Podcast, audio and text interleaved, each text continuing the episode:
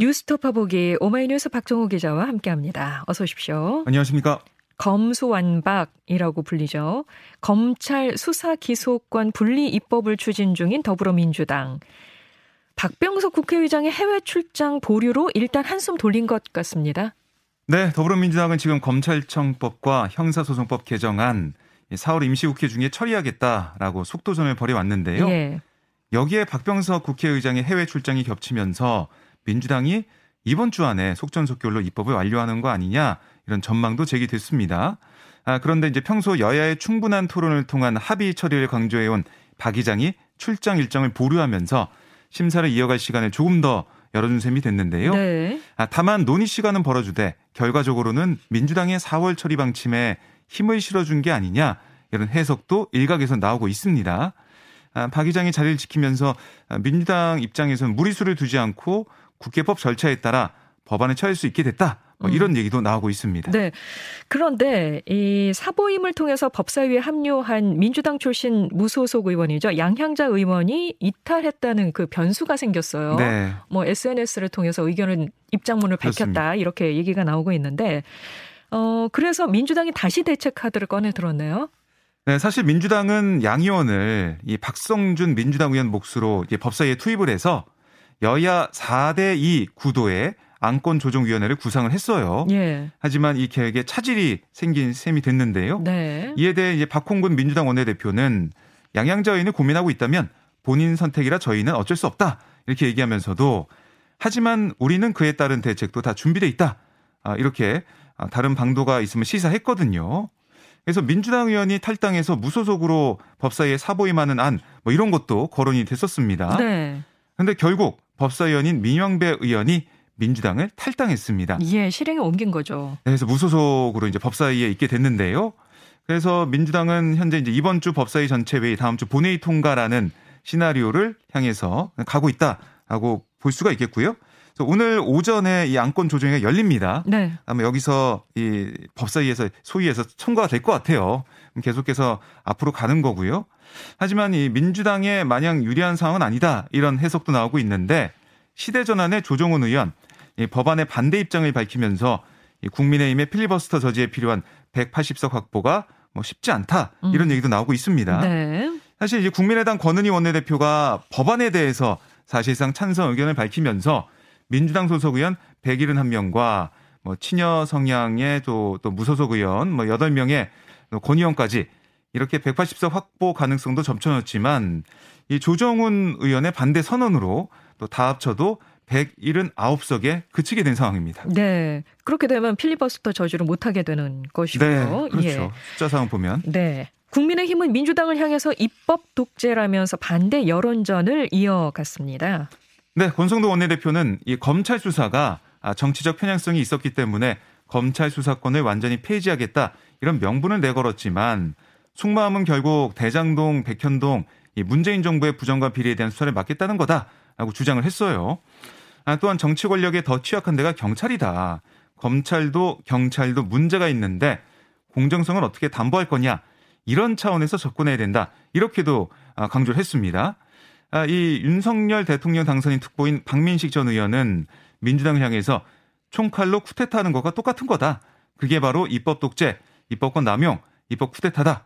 그런 말도 안 되는 법을 만드는 국회라고 하면 차라리 국회 입법권을 완전 박탈시키라는 게 국민의 목소리다. 이런 주장까지 펼쳤는데요. 네. 그러니까 의석수에서 밀리는 국민의힘, 아, 민주당 진영 인사들과 관련한 뭐 부정부패 의혹에 면죄부를 주기 위한 입법이다. 규정하면서 계속해서 이제 반대 여론을 끌어올리는데 총력을 기울이는 그런 모습을 보이고 있습니다. 정의당은 민주당의 입법 추진과 관련해서 이 법안은 통과시키되 1년을 유예하자 이런 또 제안을 했습니다. 네, 배진교 정의당 원내대표 뭐라고 했냐면 검찰 기소수사 분리를 한 이후에 3개월 동안 6대 범죄를 국가수사본부로 이전하고 또 그 기간 국가수사청을 어떻게 만들지를 아, 입법하겠다라고 민주당은 얘기를 하는데 그 기간이 사실 너무 짧다.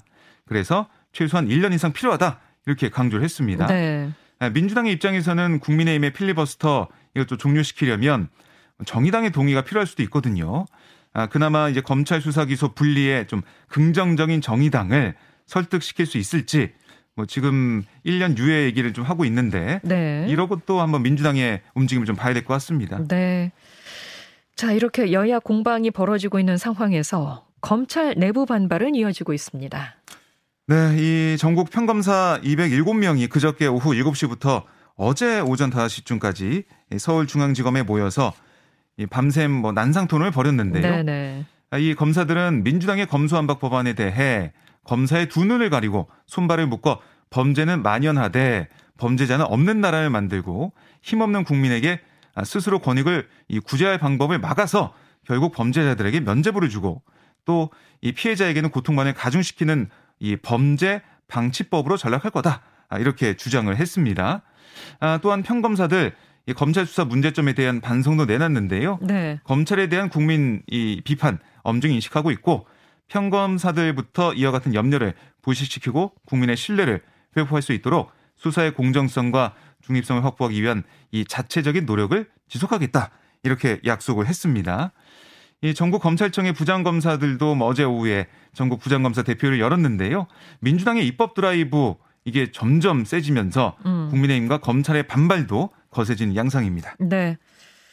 자, 다음 소식 갑니다. 정호영 보건복지부 장관 후보자를 둘러싼 의혹이 증폭하고 있습니다. 이런 가운데 윤석열 대통령 당선인 측은 국회 인사청문회까지 지키기 모드에 들어간 것 같네요. 네, 지금 뭐 민주당과 언론을 중심으로 제기된 정 후보자의 자녀, 이 경북대 의대 편입학 특혜 의혹들 이게 뭐 국민 정서법엔 어긋날지언정 뚜렷한 부정의 증거라고 보기는 어렵다. 이게 뭐 대체적인 윤 당선인 측의 시각이에요. 그러니까 명백히 불법 탈법이라고 볼 만한 증거가 나오지 않는 한 물러서지 않겠다. 이런 겁니다. 권성동 원내대표는 국회에서 청문회 열어서 공방을 벌이고 그에 대한 국민적 평가가 나올 거다. 거기에 따라 조치하면 된다. 국민의힘도 우리가 배출한 대통령이 추천한 후보라 아, 무조건적으로 감싸기는 안 할 거다. 국민 눈높이에서 똑같이 검증하겠다. 이렇게 얘기를 했어요. 인수위 측도 아직 정 후보자를 날릴 만한 결정적인 건이 없다. 아, 막연히 여론의 마녀 사냥식으로 이 문제를 정리할 수 없다. 이런 얘기를 하고 있습니다. 네. 하지만 국민의힘 안팎에서는 우려의 목소리가 적지 않은 상황인데요.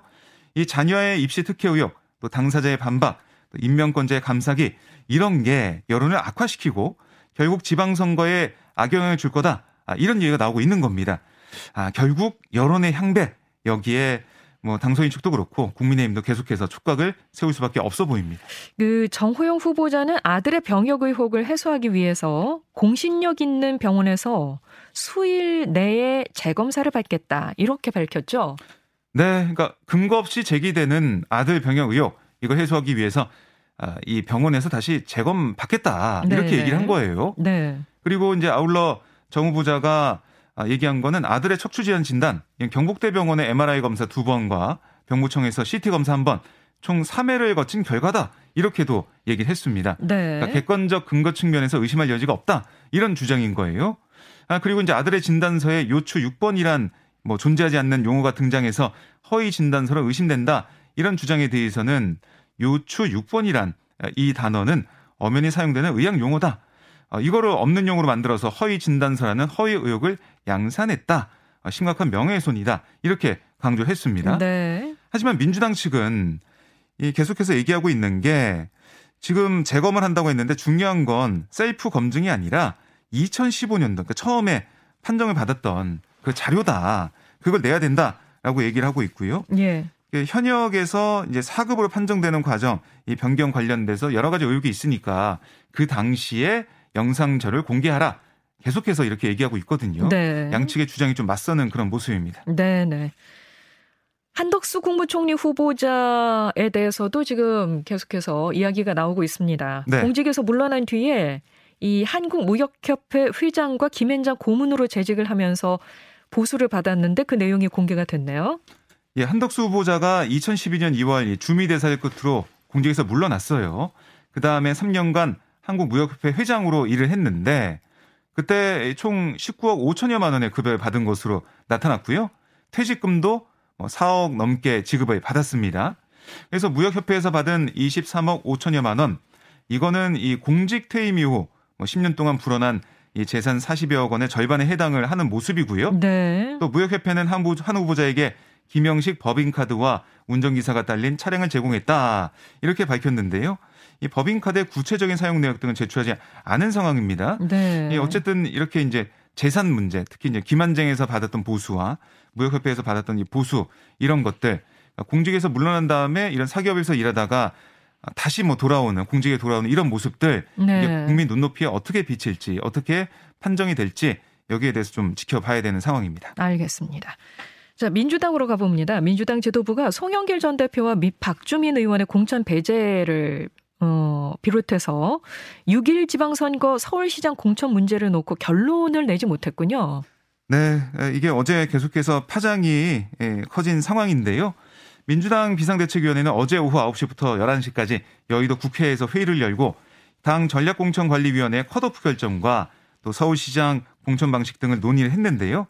하지만 이 후보 배제 여부와 또 향후 공천을 어떻게 할 것인가 여기에 대한 어 여러 가지 사항에 대해서는 결론을 내리지 못했습니다. 네. 예, 추가 논의를 진행하겠다. 아, 이렇게 얘기를 하고 있는데요. 오늘 윤호중 비대위원장이 서울 지역의 초선 의원들 간담회를 하거든요. 아마 그 이후에 결론이 나지 않을까 음. 아, 싶은 상황인데요. 아, 특히 이 전략 공간이 공천위에 아, 이 송영길 박주민 컷오프 이 결정을 두고 어제 비대위에서 좀 견해차가 컸던 걸로 알려지고 있어요. 특히 박지원 공동 비대위원장 같은 경우는 노영민 전 대통령실 비서실장을 충북에 공천했는데 어 근데 이 두 사람을 컷오프하는 건 말이 안 된다. 이거는 형평성에 맞지 않다. 네, 고무줄 잣대다 이렇게 예, 비판했어요. 예. 그래서 노영민 이 후보를 배제를 하거나 아니면은 이 두 사람 송영길 박주민 두 사람을 뭐 경선에 참여시켜서 경선하는 게 그게 올바른 거다 이렇게도 얘기했었는데 네. 어제 비대위에서는 결국 결론을 내지 못하는 상황입니다. 네. 비대위에서는 또 이제 가능한 후보를 더 접촉하고 문을 열어 더 모시는 노력하는 게 옳지 않느냐 이런 의견도 의견도 나왔다고 해요. 그래서 이 비대위에서 어떻게 결정하에 따라서 민주당 이 내용이라고 볼 수 있는데요. 이런 것들이 앞으로 어떻게 갈지 좀 지켜볼 수가 있을 것 같습니다. 알겠습니다. 지금까지 오마이뉴스 박정호 기자 고맙습니다. 고맙습니다.